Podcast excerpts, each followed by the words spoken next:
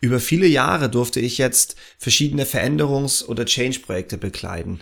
Ähm, Change-Projekt kann sein, ich möchte von einer dezentralen Struktur mehr in eine zentrale Struktur gehen oder umgekehrt. Es kann aber auch sein, ein Unternehmen möchte ein neues IT-System, ein ERP-System, also Enterprise Resource Planning äh, System oder Software einführen. Und das ist eben nicht nur ein IT-Projekt, sondern ein komplettes Veränderungsprojekt, wo alle Unternehmenskernprozesse auf den Kopf gestellt werden müssen. Und das betrifft aber auch Startups, wenn man eine neue Firma gründet. Welche Kernprozesse muss ich denn überhaupt aufbauen? Auch wenn mein Unternehmen noch so klein ist, sodass ich dann ordentlich wachsen kann und eine gewisse Struktur von Anfang an habe.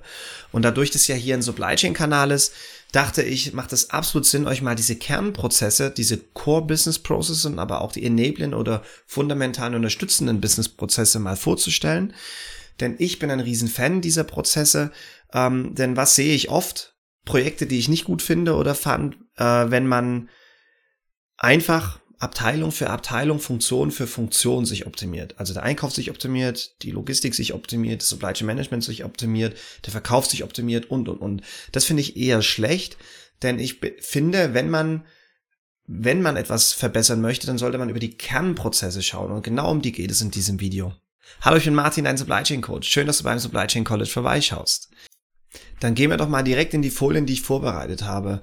Wobei vorbereitet, ich habe die Folien von oder das Bild der Kernprozesse von, von der Unternehmensberatung aus Amerika Seiten, in die ich kopiere euch unten auch den Link, die Quelle, ähm, dass ihr da auch mal drauf gucken könnt, habe ich genommen und anhand dieser, dieses Bildes möchte ich euch da durchsprechen. Ich wollte nämlich gerade schon anfangen, über meine alten Unterlagen von Unilever Carlsberg, jetzt bei Hartmann und so weiter aufzumalen, was für mich so die Kernprozesse sind, die ich dort über, in den verschiedenen Unternehmen kennengelernt hatte. Aber dann habe ich gedacht, komm, google doch mal, das muss es doch auch geben und ich habe was Gutes gefunden. Und äh, da schauen wir doch jetzt mal drauf. Dann fangen wir doch mal direkt mit den Kernprozessen an.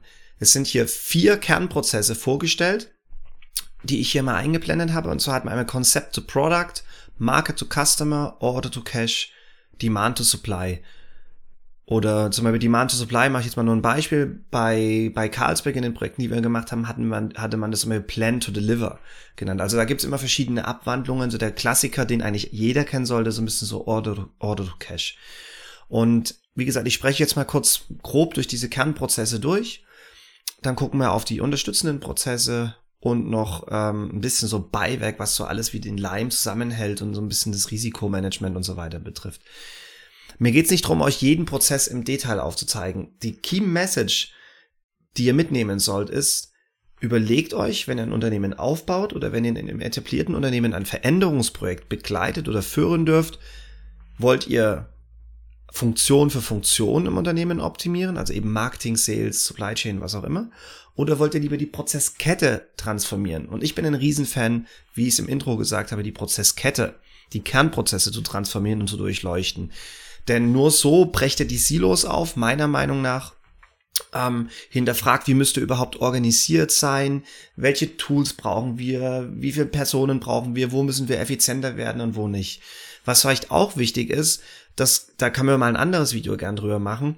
Natürlich sollte man diese Kernprozesse auch stark an der Unternehmensstrategie und der Vision ausrichten.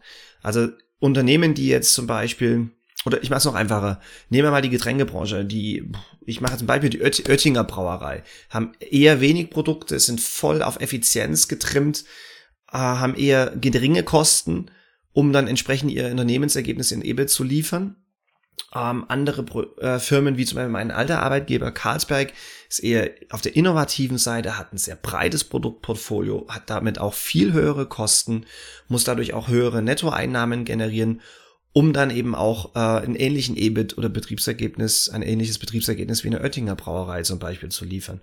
Das mal nur so als Beispiel. Ne? Das heißt wirklich, schaut euch die Strategie an. Wie wollt ihr die Kunden, den Markt bedienen? In welchem Umfang? Und entsprechend solltet ihr dann auch eure Prozesse schlanker oder komplexer gestalten, um der Strategie gerecht zu werden. Fangen wir direkt mit dem ersten an. Das ist eigentlich das Konzept to Products, die klassische, nennen wir es mal jetzt Produktentwicklung. Und wie gesagt, ich rede nicht über die Abteilung oder Funktion Produktentwicklung, sondern den Kernprozess. Und dort geht es wirklich drum, die Produktpipeline zu planen, den sogenannten Innovation Funnel, die Produkte auch zu entwickeln. Das ist dann wirklich die klassische Aufgabe, ja. Ähm, äh, Rezeptorentwicklung, Verpackungsentwicklung oder wenn ihr jetzt in der Softwarebranche seid, dann auch ähm, äh, die, das, das, das nicht physische Produkt, sage ich jetzt mal. Aber da, ich komme eher aus der physischen Welt, ja, daher kann ich euch da auch nicht so viele Tipps hier mitgeben. Da kann ich aber mal irgendwann auch einen, einen Interviewgast zu einladen, äh, die Produkte zu testen, natürlich die Einführung selber zu planen und dann auch ähm, den Support. Das heißt, wenn Reklamationen kommen, Veränderungen, Qualitätsreklamationen äh, kommen, dass man dann Update macht, Updates macht, die Produkte nachschärft, äh, äh, die Qualität misst über die, die Einführungsphase und auch hinaus und so weiter. Also, wie gesagt, ich wollte ja hier in dem Video nicht jetzt jeden Prozess einzeln beschreiben, sondern euch mal die Ideen mitgeben, welche Prozesse, auf welche, um welche Prozesse es sich handelt, ähm, auf die es wirklich ankommt. Und ich glaube, was auch nochmal wichtig ist, da diese Core-Prozesse, die liefern eigentlich so, äh, die, die generieren die Haupteinnahmen äh, im Unternehmen. Das sind wirklich die absoluten Kernprozesse, ohne die ihr eigentlich kein Geld einnehmen könnt und profitabel sein könnt. Ähm, die Support-Prozesse, die wir dann gleich angucken, die fünf sollten es sein, die wir gleich auf der Folie sehen, die sind dann eigentlich, äh, also ohne die geht auch nichts, aber die sind eher oftmals im Verborgenen den Kunden gegenüber ähm, und die helfen dann eben eure Profitabilität zu steigern, Mitarbeiterzufriedenheit vielleicht in die eine oder andere Richtung zu drücken, die richtigen Managemententscheidungen zu treffen und so weiter. Ähm, dann Market to Customer, auch da klassisch, das ist so ein bisschen die Sales-Marketing-Thematik, würde ich jetzt da reinpacken, die Funktionen, also welche Märkte wollen wir überhaupt bedienen? Da geht es nicht nur um geografische Märkte, sondern auch Nischen, ähm, Sub Submärkte. Dann, was ist denn überhaupt unser Produktangebot? Was wollen wir anbieten? Ist es nur ein Produkt? Gehört da auch ein Service dazu? Ähm, die Märkte müssen entwickelt werden, falls, falls man nicht in etablierte Märkte reingeht, äh, oder man kann auch etablierte Märkte weiterentwickeln und die Konsumenten und Kunden auf der Reise entsprechend mitnehmen.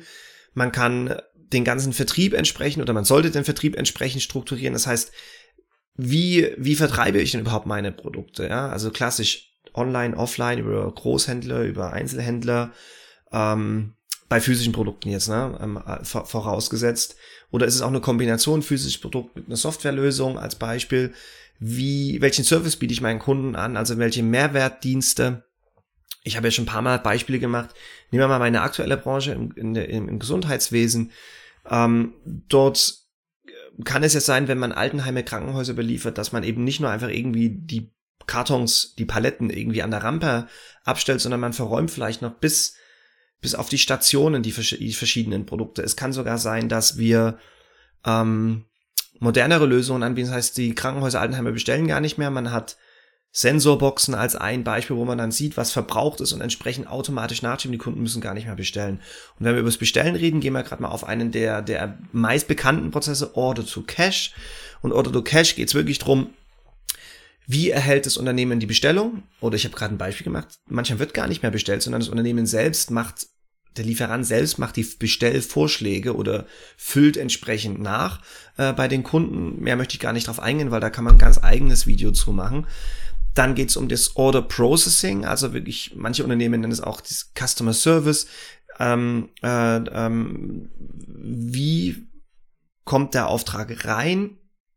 Ähm, wie wandle ich den um, so entsprechend, dass, dass dann äh, die Logistik, der Verkauf und aller Folgefunktionen dann entsprechend damit arbeiten können. Dann geht es natürlich drum, die, die Produkte zuzustellen, das ist der klassische Distribution-Teil. Ähm, je nachdem eben, welcher, welcher Vertriebsweg gewählt wird. Man muss die Produkte in Rechnung stellen und entsprechend dann natürlich auch schauen, dass die Kunden die Rechnungen bezahlen. Und im Order to Cash, das ist wirklich ein sehr, sehr großer, wichtiger Prozess. Da kann es sein, ähm, Manche Kunden dürfen erst bestellen, wenn sie in Vorkasse, in Vorleistung äh, gegangen sind. Ähm, das kann sogar so weit gehen wie jetzt bei meiner alten Branche, der Getränkeindustrie, dass man, dass man vor Ort bezahlen muss, so dass man dann die Produkte abholt am Lager. Ähm, das kann aber auch natürlich auch klassisch sein. Ne? Ich bestelle etwas im Internet und, und, und begleiche dann meine Rechnung online. Oder ich kriege eine Rechnung, die ich dann mit dem entsprechenden Zahlungsziel gleichen muss und so weiter. Demand to Supply, das ist so ein bisschen mein Home-Turf, ne? das ist die klassische Supply Chain Planung. Da geht's wirklich drum, die Absatzplanung, Forecasting, da habt ihr ja schon viele Videos auf dem Kanal hoffentlich gesehen. Ähm, so ein bisschen die Prognose zu machen, was wird man denn wo in der Zukunft gedenken zu verkaufen. Man, äh, man, man beschafft die Rohverpackungsmaterialien oder Fertigprodukte, Handelswaren. Man plant Produktionen in-house oder mit Lieferanten extern. Man, man, man setzt diesen kurzfristigen Plan dann um mit den Operations und Produktionseinheiten oder Lieferanten. Man, äh, man managt die, die Bestände, Minimumbestände, Maximumbestände, die Haltbarkeiten. Ähm, die Bestände sind dabei auch wichtig, was das ganze Working Capital, äh, die Bilanzen und so weiter äh, betrifft. Oder wenn ich dann viel abschreiben muss, weil ich zu hohe Bestände habe, dann hat es direkten Einfluss auf die Gewinn- und Verlustrechnung und so weiter. Und erst wenn das der ganze Prozess sauber ist, dann kann ich eigentlich auch Produkte den Kunden auch physisch zustellen, habe dadurch wenige Reklamationen, habe Happy Kunden, habe neue Produkte hoffentlich dann auch rechtzeitig oder ordentlich vor, vorgecastet, geplant und dann rechtzeitig hergestellt in der richtigen Menge, so dass die Neuprodukte entsprechend richtig oder rechtzeitig zu den Konsumenten und Kunden kommen und so weiter. Also man sieht schon, dieses Demand-Supply Teil, der Demand-Supply-Teil, der geht über alle Unternehmensbereiche äh, hinweg und der wird auch jetzt gleich in die unterstützenden Prozesse gehen, auf die wir jetzt gleich kommen. Ihr seht auch in den Kernprozessen, überall ist eigentlich Supply Chain im Loop, vor allem Weniger vielleicht in der Market to Customer, wobei auch da muss Supply Chain mitgehen, entsprechend wie man Märkte und Kunden und Vertriebskanäle entwickeln will, muss man die Supply Chain auch entsprechend weiter reifen und wachsen lassen. Produktentwicklung spielt die Supply Chain eine große Rolle, bis hin zu Einkaufskonzepten und Herstellkonzepten und Technologien äh, und auch da wieder Distributionslogiken und Mehrwertservices Order to Cash ist fast alles Supply Chain Hardcore. Da gibt's immer den Klassiker, ne? was gehört zur Vertriebsgesellschaft, was zur Supply Chain. Ich bin eher der Fan, dass sowas in die Supply Chain gehört, weil man dort 80 Prozent eigentlich des ganzen Aufwandes hat. Äh, Demand Supply ist klassisch äh, Supply Chain getrieben, aber Vertrieb, Marketing und alles, sie, die SNOP, Sales and Operations Planning Videos hier auf dem Kanal, äh, spielen natürlich auch eine ganz wichtige Rolle, aber Supply Chain treibt diesen Prozess. Dann gehen wir nochmal schnell, da werde ich es jetzt versuchen, oberflächlich zu machen, sonst wird das Video über eine halbe Stunde lang, dann guckt es wieder keiner bis zum Ende. Die, hier wurde es genannt, die Enabling-Prozesse, also das sind so diese, das ist auch so ein bisschen das Fundament, ne? die, diese Prozesse müssen da sein, wie ich es zu Eingang schon gesagt hatte. Und hier sind es jetzt wirklich Themen Procure to Pay, das ist auch noch einer, der zum Beispiel im Supply Chain Umfeld sehr, sehr äh, äh, klar ist. Äh, invest, divest, maintain to improve, hire to retire, finance to manage. Und dann gucken wir doch mal kurz durch diese fünf äh, Prozesse durch. Aber wie gesagt, ich werde es hier sehr, sehr schnell machen. Vielleicht noch bei Procure to Pay werde ich ein bisschen bleiben, weil das auch so ein klassischer Supply Chain Prozess ist. Ich pack für mich immer Einkauf, ist Teil so ein Supply Chain Management. Ähm, und da geht's natürlich, ich habe ein paar Sachen gesagt, ne, bei Concept to Product zum Beispiel. Da geht's auch drum, was für Requirements habe ich denn? Also um was für Produkte möchte ich beschaffen? Was für Eigenschaften sollten die haben? Was für Zielkosten sollten die erreichen? Äh, und welche, welche, auch da, die, die Lieferanten, ja, müssen das lokale Lieferanten sein, können es internationale Lieferanten sein, brauche ich Backups und so weiter. Das pack, würde ich jetzt hier alles in diese, diese Requirements-Box packen. Dann äh, auch klassisch im Procurement, ne? dann werden natürlich die Lieferanten Ausschreibungen durchgeführt, Assessments, äh, dann geht es um die ganze kommerzielle Seite darin, bis die Verträge mal stehen. Order und Management Tools und Services, da geht es dann wirklich drum, dann geht schon ein bisschen so Richtung in den operativen Teil, ne? Äh, Bestellungen platzieren. Hier der letzte Teil auch dann gucken, dass die Rechnungen beglichen sind, wenn Lieferanten Reklamationen haben, ans Unternehmen damit umzugehen, wenn das wenn wir als Unternehmen bei den Lieferanten zum Beispiel Themen haben, das entsprechend zu platzieren, Jahresgespräche, äh, Supply Relationship Management, also die Beziehung weiterentwickeln, vielleicht auch innovative Themen mit den Lieferanten aufnehmen und, und, und. Also da kann man ein ganz eigenes Video machen. Ich habe auch in den ganzen Interviews, habe ich ja schon zwei Seiten an Interviewgästen, die ich ja hier auf den Kanal und auch in dem Podcast immer mehr bringen möchte. Ich werde mir da auch mal Einkaufsprofis hier reinholen, die euch da mal mehr sagen. Daher seid mir nicht böse, wenn ich es jetzt hier sehr oberflächlich belasse, aber ich hole mir immer für die Kernthemen äh, mit denen ich zwar viel Berührungspunkte habe, aber nicht selber der Profi bin, hole ich mir jetzt in Zukunft immer viele Gäste, um euch noch mehr Mehrwert hoffentlich dann auch bieten zu können auf dem Kanal. Ähm, und dann auch werde ich diese Folgen dann auch immer gerne als Podcast, Spotify, Apple und so weiter hochladen. Invest Divest, ähm, ich werde, wie gesagt, das jetzt schnell machen. Ja, da geht's wirklich dran zu gucken, wie möchte sich das Unternehmen weiterentwickeln. Da geht's eben nicht nur um Investitionen jetzt in neue Produktionsstätten, Anlagen und so weiter, sondern da geht's auch drum, äh, welche, welche innovativen Felder möchte das Unternehmen besetzen, im Sinne von sogar möchte man Unternehmen zukaufen oder nicht. Divest ist aber auch wichtig, ne? man muss sich auch mal von Dingen trennen. ähm, konsolidieren oder auch abstoßen, wenn sie dann eben nicht mehr die, die Gewinnpotenziale und Margen bringen. Und manchmal heißt es auch, dass man das, äh, wie, wie nennt man das auf Deutsch? Das, äh, das, das nenne ich mal abgestoßene Business-Segment. Das kann dann auch wieder bei, ne, bei einem neuen Eigner in einer neuen vielleicht Firma kann das ja dann auch wieder aufblühen, weil man dann wieder mehr im Fokus ist, als vielleicht, wenn man dann so einem fast schon Konglomerat vielleicht dann irgendwann mal untergehen sollte. Und Invest Divest, da würde ich auch nochmal vielleicht äh, das ganze Portfolio-Management mit reinpacken. Ne? Welche Produkte und äh, Nischen möchte ich wirklich besetzen? Wie entwickle ich die weiter? Und wie, wie, äh, wie streiche ich dann auch mal Portfolien und so weiter aus meinem Portfolio? Bei Maintain to Improve mache ich jetzt auch einfach, da gibt es noch viel, viel mehr, sehr wahrscheinlich außerhalb von meinem Erfahrungsschatz. Ähm, klassisch, wenn man, wenn man äh, physische Produkte herstellt. Also ich habe meine meine Produktionsstätten und Anlagen, ich habe aber auch meine Büros und so weiter. Also die möchte ich auch hegen und pflegen, weiterentwickeln, äh, Effizienzen steigern äh, etc. Auch das ganze Operations-Thema könnte man hier reinpacken, in, in die ganze Lagerverwaltung und so weiter, dass man dort auch äh, die, die ganzen physischen Güter im Unternehmen ähm, weiterentwickelt und entsprechend auch die Prozesse und Mitarbeiter außenrum natürlich mitqualifiziert. Und wenn man über Mitarbeiter und Menschen redet im Unternehmen, ist eigentlich dieser Prozess hier nicht hire to retire. Und da geht's wirklich drum, klassisch, ne, Fachkräftemangel. Wir hatten ja erst hier ein Interview auf dem Kanal, wie, wie kann ich die entsprechend, also welche Ressourcen brauche ich wirklich, welche Rollen und Stellenbeschriebe habe ich, ähm, wie möchte ich welche Rollen weiterentwickeln, wie möchte ich sie überhaupt äh, von der Entlohnung ne, und dem Karrierepfad aufstellen dann geht's um dieses klassische Recruitment. Wie gesagt, mit dem Christian Bote hatte ich hier erst ein tolles Interview führen dürfen als, als Recruitment-Profi. Ähm, dann natürlich klassisch Weiterentwicklung der Mitarbeiter, Training in-house, aber auch extern über und Weiterentwicklung ist ja nicht nur jetzt ein paar Schulungen und Zertifikate machen, wie ihr hinter mir seht, sondern auch Möglichkeiten, Querversetzungen, Projekte und so weiter den Mitarbeitern ähm, bieten. Aber auch ein Erfahrungsaustausch und auch an den Soft Skills ein bisschen arbeiten, nicht immer nur den Kernthemen auf dem, auf den Jobs, auf denen die Mitarbeiter gerade sitzen. Kompensation, Bonussysteme, Retention-Systeme spielen hier eine große Rolle.